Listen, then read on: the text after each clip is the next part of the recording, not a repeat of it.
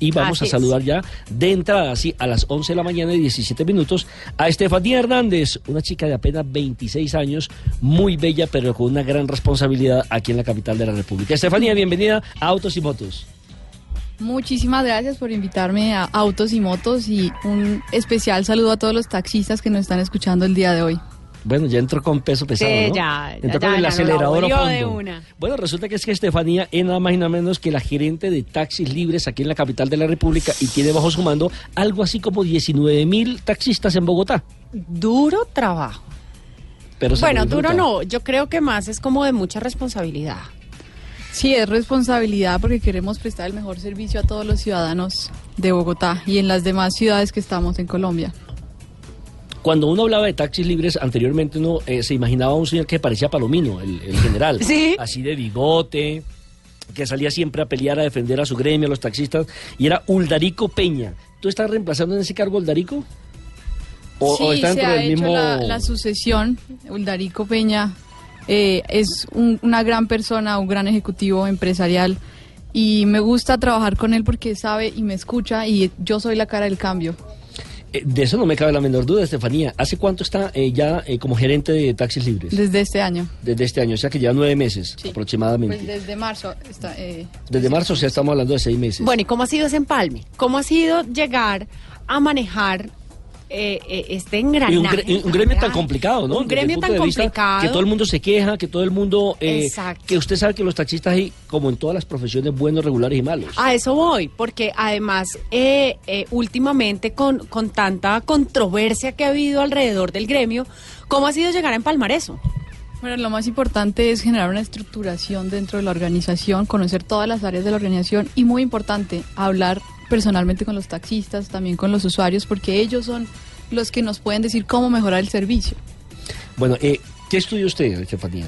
Estudié Administración de Empresas ¿En dónde? en la Universidad EAN. En la EAN. Eh, ¿Influyó en algo en que su padre sea socio de esta empresa? Estaba hablando del señor José Eduardo, Eduardo. Hernández. Sí, mi papá es el presidente de la compañía José Eduardo Hernández. Es una compañía familiar que nació hace 30 años en el aeropuerto El Dorado y tenemos una visión muy, muy grande para crecer. Y por eso yo quiero ser la, la cara del cambio y me encanta trabajar con los taxistas, ver que en la ciudadanía cada vez que vean un taxi queremos que este sea el amigo transportador. Sin lugar a dudas, ¿cuántos taxistas hoy en día están bajo su mando? Bueno, en nuestra empresa se registra en nuestra base de datos 18.182 taxis. Uy, yo, yo le calculé 19, casi le pego. Casi, casi.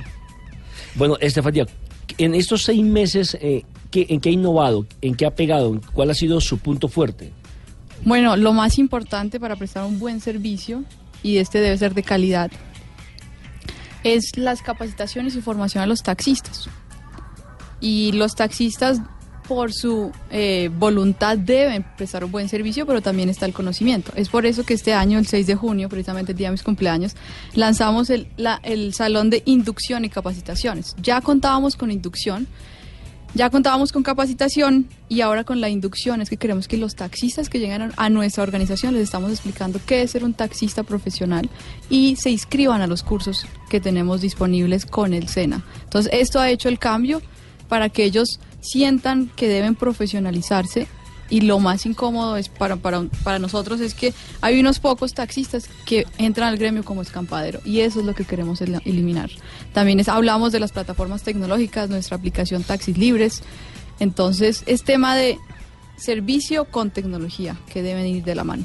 Eh, Es cierto, bueno, vamos por parte. La mayoría de la gente se queja en el servicio de taxis por el servicio en sí, eh, por la forma como el conductor trata muchas veces a los pasajeros. Y creo que ese es el punto donde usted quiere tocar, de que el taxista sea un profesional que respete las normas de tránsito, que respete la compañía y sobre todo que preste un gran servicio y que respete al pasajero. Así es, estamos eh, trabajando fuertemente para mejorar el servicio. Y por eso mismo este año queremos lanzar taxis libres premium, que serán taxis todos se- sedán o camionetas. Queremos generar una transformación, que ustedes vean que al subirse al taxi todos tengan una presentación personal impecable, o sea, con camisa bien bonita como la que usted tiene, con corbata. Muchas gracias por el piropo. Y Ay. siempre. Y a- a- hacer que, qué bueno que nosotros como mujeres, Lupe, eh, nos abren la puerta del carro Total.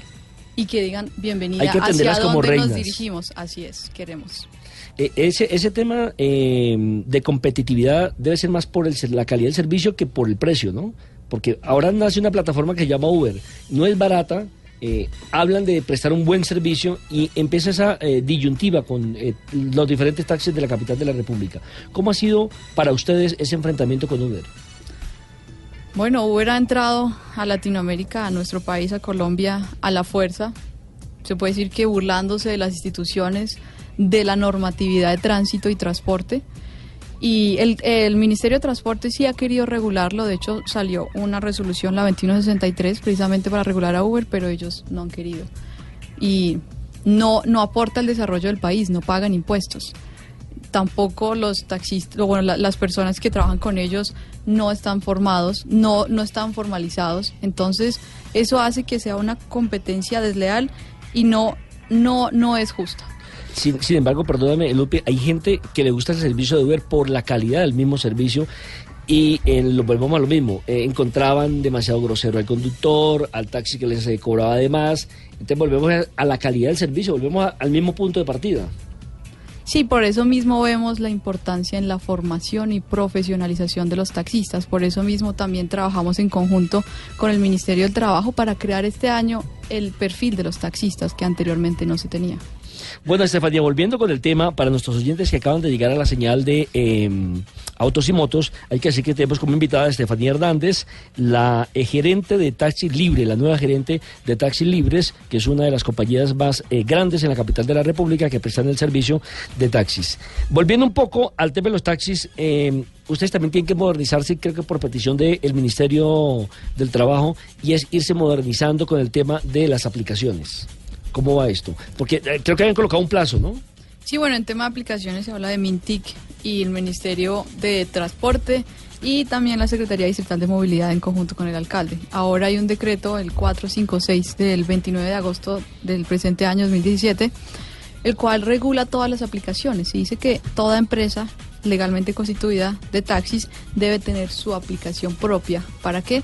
Para que en conjunto con la plataforma tecnológica se envíe toda la información a una, una base de datos pública, una nube, en donde va a estar disponible para el gobierno y especialmente para los usuarios, para que vean toda la información y en, si llegamos a tener una queja, reclamo, peticiones y ojalá felicitaciones, hay ocasiones en que los ciudadanos dejan algún objeto en el vehículo y lo, lo se subieron, abordaron el taxi en la calle y no saben ni las placas. Eh, un día nos llegó un, una queja diciendo, bueno, eh, me subí al taxi, fue en galerías, un carro amarillo y el señor tenía bigote. y no era entonces- y no era Oldarico. y entonces esto nos va a permitir que objetivamente podamos hacer un rastro, una trazabilidad de la información para tener mayor control todos los servicios. Los y, la- y sobre todo la taxistas- seguridad. La seguridad, que es lo más importante. Los taxistas tendrán que registrar los servicios, bien sea eh, en la calle o por medio de aplicación que ya es de forma automática con la aplicación de taxis libres. Queremos que todo el registro quede en nuestras plataformas tecnológicas para mayor seguridad. Ahí cuando usted habla de la seguridad es posible porque he escuchado y creo que la semana antepasada eh, recién llegué al país leí por ahí algo que tenía que ver con que estaban gemeleando las aplicaciones para poder cobrar más. Eso se puede, digamos, eh, falsear de, de una u otra forma. Bueno, yo escuché ese chisme que estaban adulterando la plataforma Uber para poner un precio diferente y como Ajá. esa aplicación no está regulada, entonces nadie sabe cuánto puede costar. Ese es el chisme, no, no, me, no, me cuesta, no me costa, no sé, pero eso fue lo que yo escuché. Es cierto.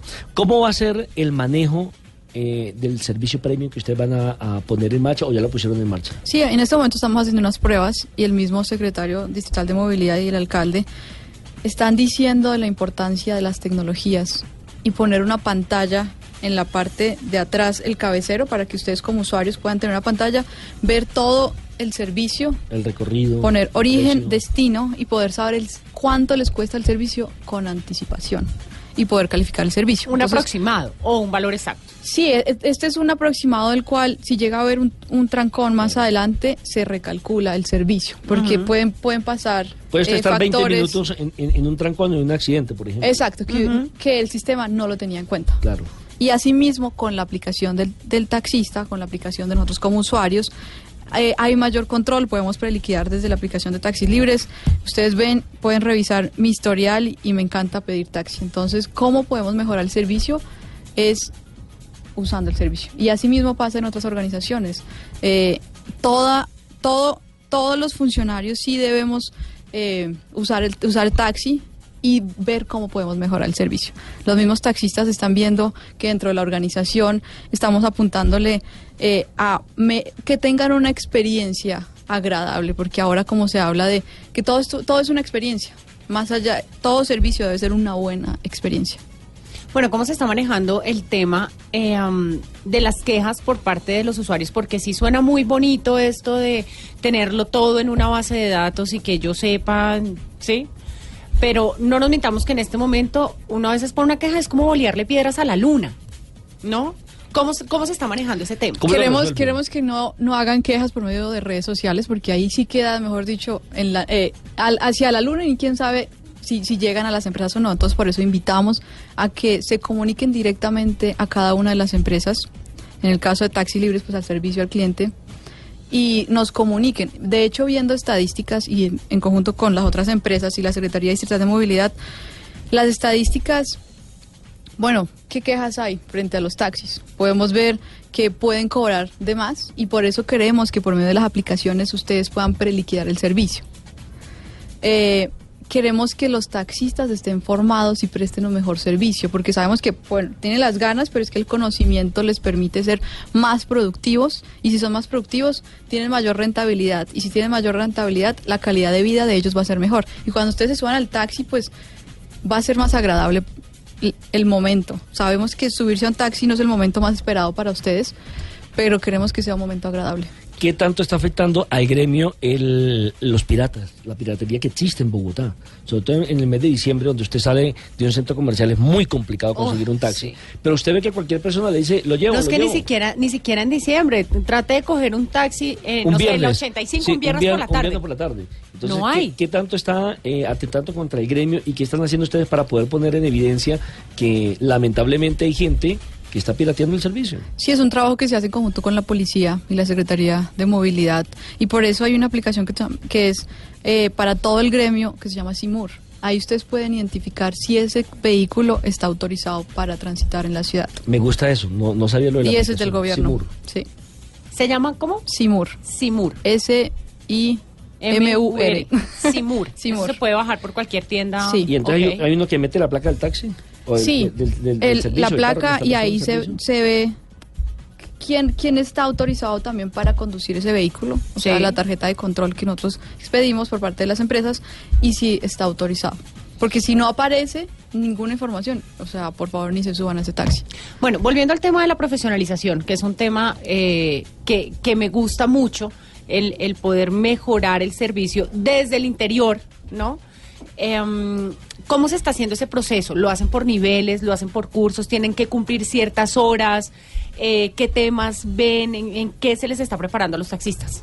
Sí, específicamente hablando cuántas horas. Ellos, qué bueno que por su voluntad están estudiando en sus días de pico y placa. Son cinco días de pico y placa, el cual están distribuidos en 40 horas.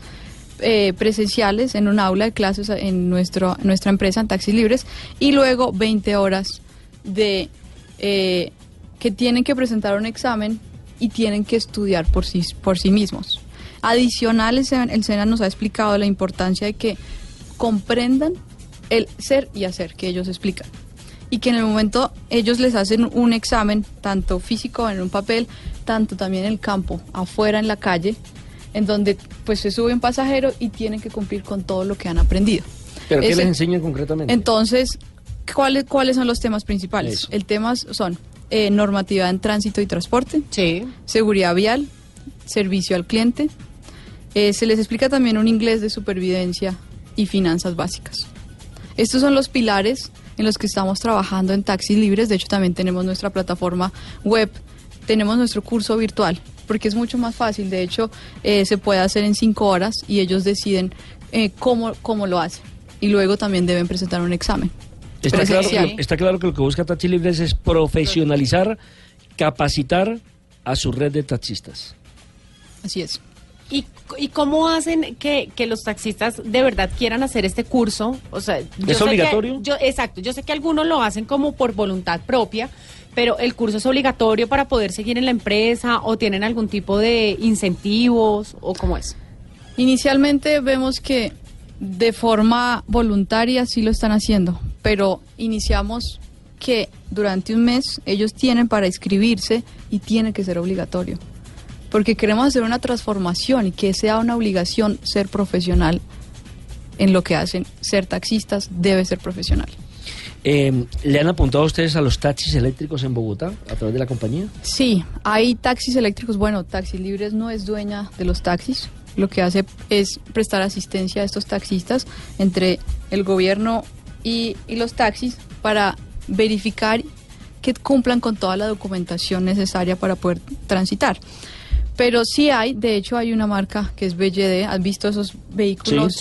Sí. blancos y azul? De hecho ellos, ellos no tienen pico y placa. Sí. Eh, lo que hemos hablado con los propietarios que tienen estos taxis es que les gusta el rendimiento, de hecho los usuarios los ven con otros ojos y se suben y les encanta, de hecho tiene es- son bastante amplios Sí, bastante amplio. y hacia allá queremos apuntarle porque es tema, yo creo que eh, de nuestra generación es tema ambiental y que para que las próximas generaciones pues tengan un- un- una vida eh, cálida y que Saludable. disfruten saludable, porque es que el tema de, de la contaminación por los vehículos pues no queremos llegar a, a- a un punto que nos restrinjan.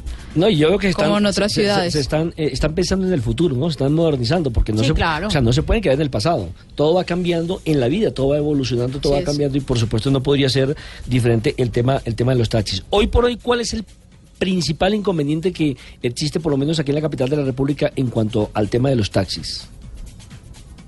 Bueno, eso para mí no hay inconveniente porque yo cuando me subo a un taxi por medio de nuestras plataformas tecnológicas es seguro y confiable y de mayor confort incluso.